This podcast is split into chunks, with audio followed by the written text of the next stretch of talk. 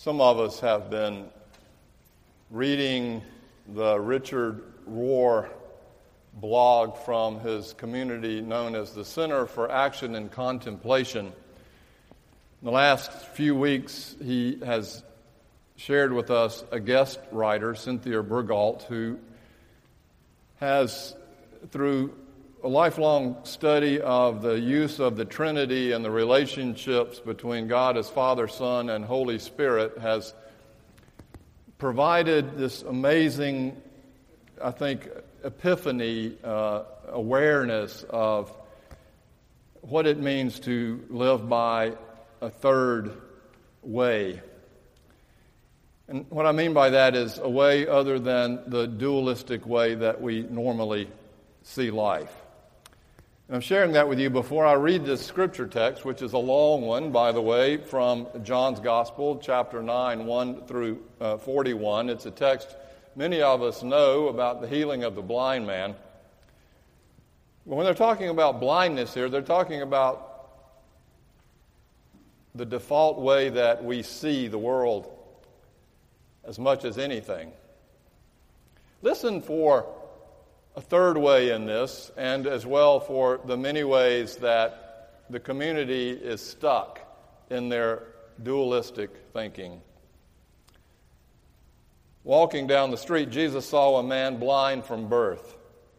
His disciples asked, Rabbi, who sinned, this man or his parents, causing him to be born blind? Jesus said, You're asking the wrong question. You're looking for someone to blame. There's no such cause and effect here. Look instead for what God can do. We need to be energetically at work for the one who sent me here, working while the sun shines. When night falls, the workday is over. For as long as I am in the world, there is plenty of light. I am the world's light. He said this and then spit in the dust, made a clay paste with saliva, rubbed the paste on the blind man's eyes, and said, Go and wash at the pool of Siloam, which means sent. The man went and washed and saw soon that the town was buzzing. His relatives and those who year after year had seen him as a blind man begging were saying, Why isn't the man we knew still blind. Isn't he the same one who sat here and begged? Others said, No, it's him all right. But some objected. It's not the same man at all, it just looks like him. The man said, It's me. It's me, the very one. Then how did your eyes get open? They asked. A man named Jesus made a paste and rubbed it on my eyes and told me, Go to Siloam and wash. And I did what he said. When I washed, I saw. So where is he? I don't know. They marched the man to the religious authorities, the Pharisees. This day, when Jesus made the paste and healed his blindness, was the Sabbath. The Pharisees grilled him again on how he had come to see, and he said, he simply put clay paste on my eyes and I washed, and now I see. Some of the Pharisees said, Obviously, this man can't be from God. He doesn't keep the Sabbath. Others countered, How can a bad man do miraculous God revealing things like this? There was a split in their ranks. They came back at the blind man. You're the expert. He opened your eyes. What do you say about him? He said, he is a prophet. The Jews didn't believe it. They didn't believe the man was blind to begin with, so they called the parents of the man, now bright eyed with sight. And they asked them, Is this your son, the one you say was born blind? So how is it that he now sees? His parents said, We know he is our son, and we know he was born blind, but we don't know how he came to see. Haven't a clue about who opened his eyes. Why don't you ask him? He's a grown man and can speak for himself. His parents were talking like this because they were intimidated by the religious authorities who had already decided that anyone who took a stand that this was the Messiah, Jesus was the Messiah, would be kicked out of the congregation. That's why his parents said, Ask him, he's a grown man. It's called passing the buck. They called the man back a second time, and the man who, uh, the man who had been blind, and told him, Give credit to God. We know this man Jesus is an impostor. The blind, now seeing man replied, I know nothing about that one or the other, but I know one thing for sure I was blind. Now I see. They said, What did he do to you? How did he open your eyes? I've told you over and over, and you haven't listened. Why do you want to hear it again? Are you so eager to become his disciples? With that, they jumped all over him. You might be a disciple of that man, but we're disciples of Moses. We know for sure that God spoke to Moses, but we have no idea where this man even comes from. The man replied, Ah, this is amazing. You claim to know nothing about him, but the fact is, he opened my eyes. It's well known that God isn't at the beck and call of sinners, but listens carefully to anyone who lives in reverence and does his will. That someone opened the eyes of a man born blind has never been heard of, ever. If this man didn't come from God, he wouldn't be able to do anything. They said, You're nothing but dirt. How dare you take that tone with us? Then they threw him out in the street. Jesus heard that they had thrown him out and went and found him. He asked him, Do you believe in the Son of Man? The man said, Point him out to me, sir, so that I can see and believe in him. Jesus said, You're looking right at him. Don't you recognize my voice? Master, I believe, the man said, and worshiped him. Then Jesus said, I came into the world to bring everything into the clear light of day, making all the distinctions clear, so that those who have never seen will see and those who have made a great pretense of seeing will be exposed as blind. Some Pharisees overheard him and said, Does that mean you're calling us blind? Jesus said, If you were really blind, you would be blameless. But since you claim to see everything so well, you're accountable for every fault and failure. This is the word of the Lord.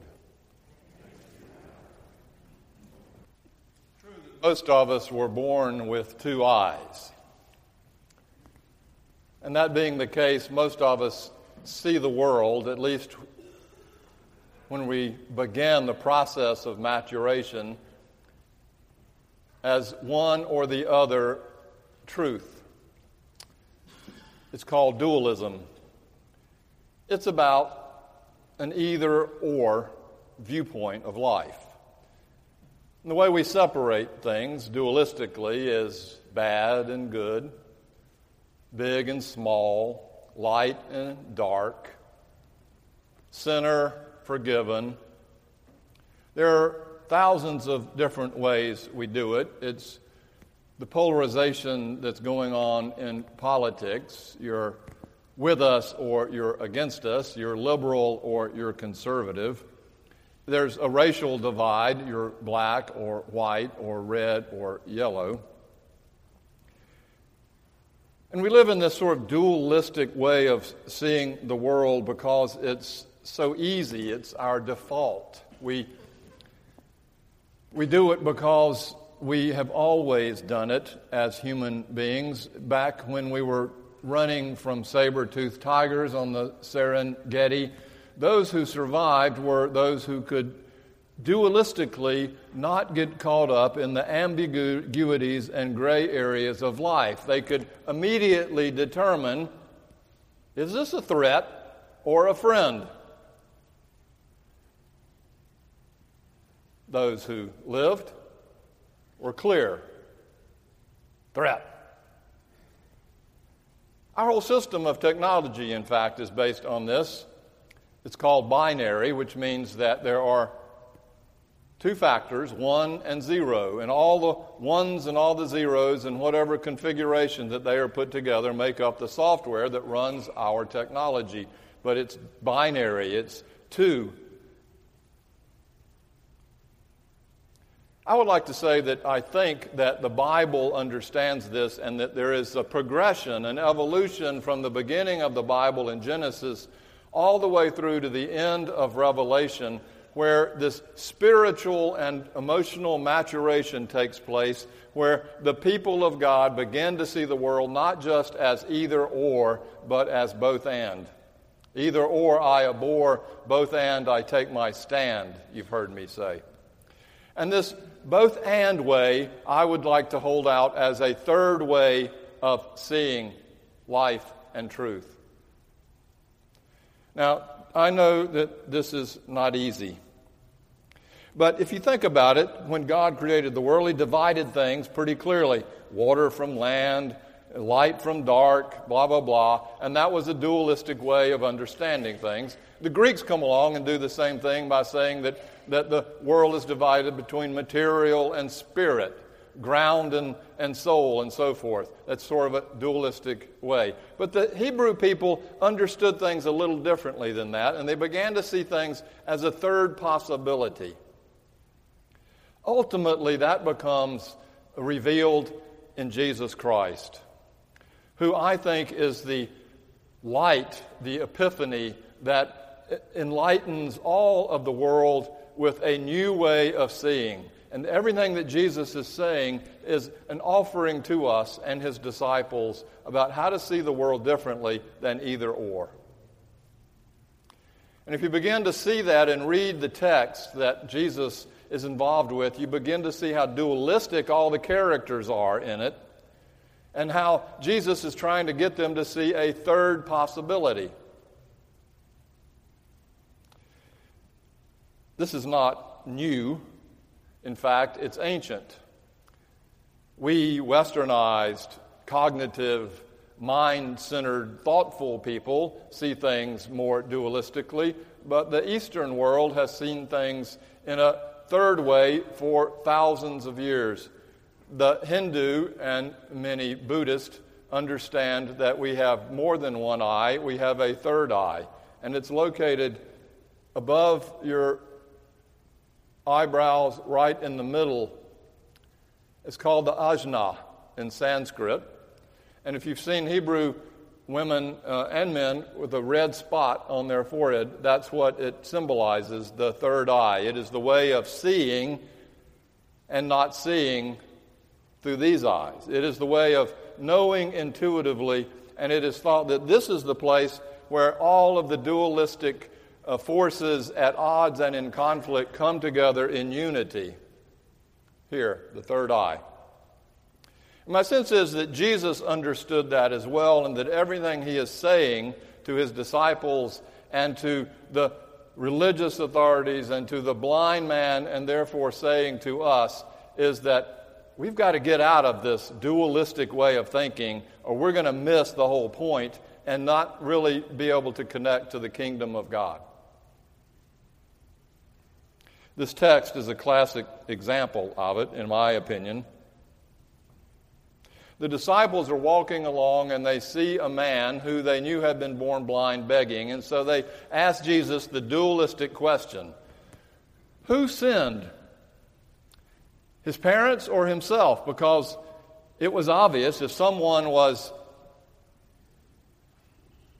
ill or had a disability or was somehow an outsider, then it was clear that he had done something wrong or somebody in his family had done something wrong. The sins from every generation to generation, it says in the book of Exodus, God will visit his judgment upon the sins of generation to generation. That was the clear assumption of the disciples. Who sinned, his father or himself? And Jesus says, You don't get it. That's not the question. You're asking the wrong question. The real question is how will God use this man's blindness?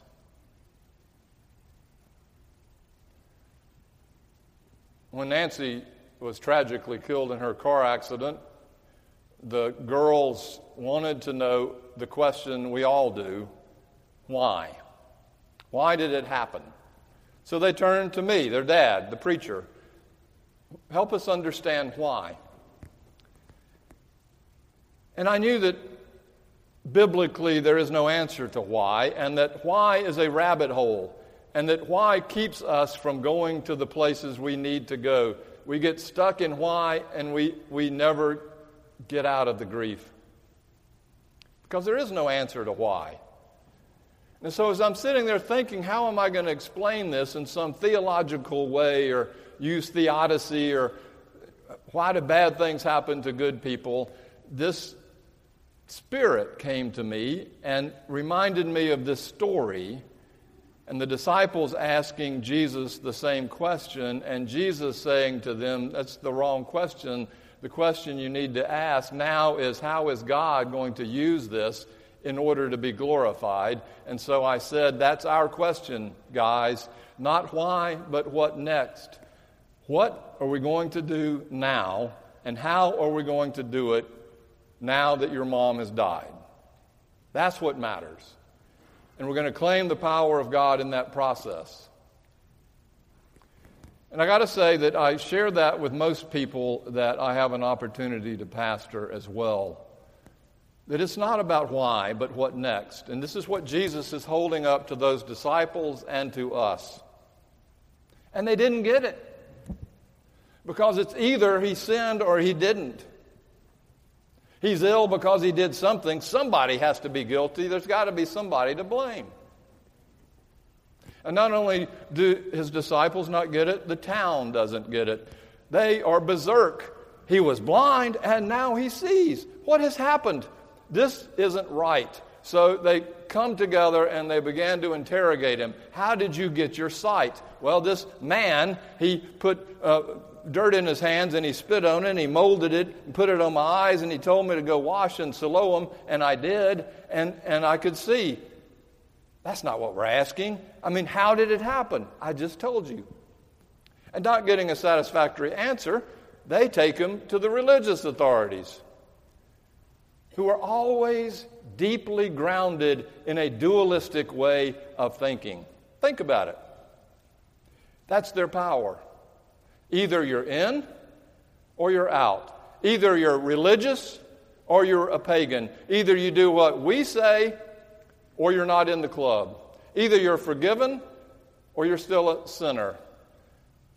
Either or is how the religious authorities get their power, always. And so they're stuck on this issue because the blind man all of a sudden sees, which blows the whole dualistic concept out of the water, and everything they believe in is now threatened. How'd you get your sight? Well, he put dirt in his hands, he spit in, the, made mud, put it in my eyes, sent me to the Siloam, and I see. Is he the Messiah? I don't know. He couldn't be the Messiah because he healed on the Sabbath. That's a clearly black and white rule break. Well, he might be the Messiah, some said, because no one could make miracles like that unless they were. Now they are polarized among themselves, the Pharisees, some in, some out. At every turn, this moment of healing, this incredible act of grace of God in the midst of the world, only creates more polarization by those who cannot see a third possibility. Tell me that's not relevant for our day. And how blind we who are polarized end up being.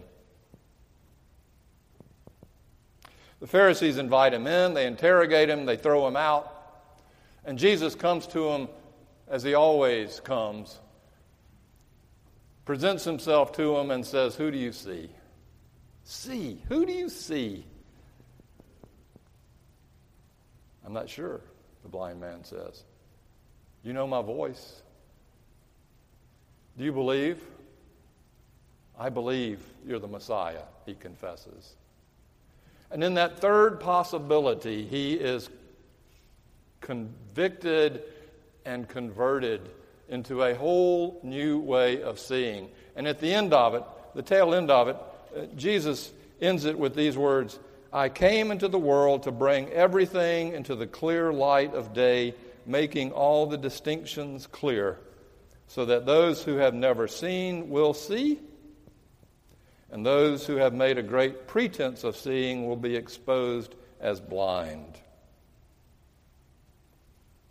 Blinded by our biases and our bubbles, our perspective, the conditioning and habits our wishes, our politics, our privilege, we are blinded by it all, Jesus knows, and says to us, There is a new way. To give up our egos,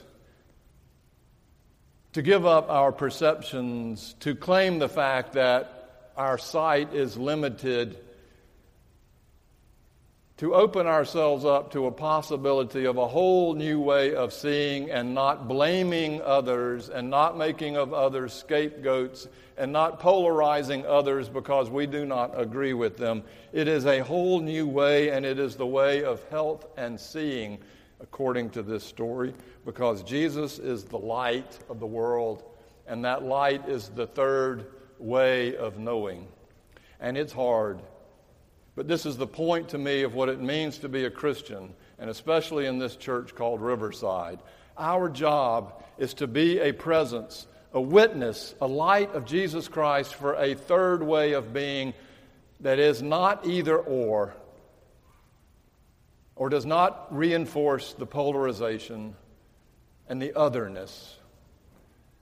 A way of being that includes and embraces and understands a much larger truth than just our own. And the job of this church, in my opinion, is to be that witness and that light in the world wherever we are. That's our calling. May we see here.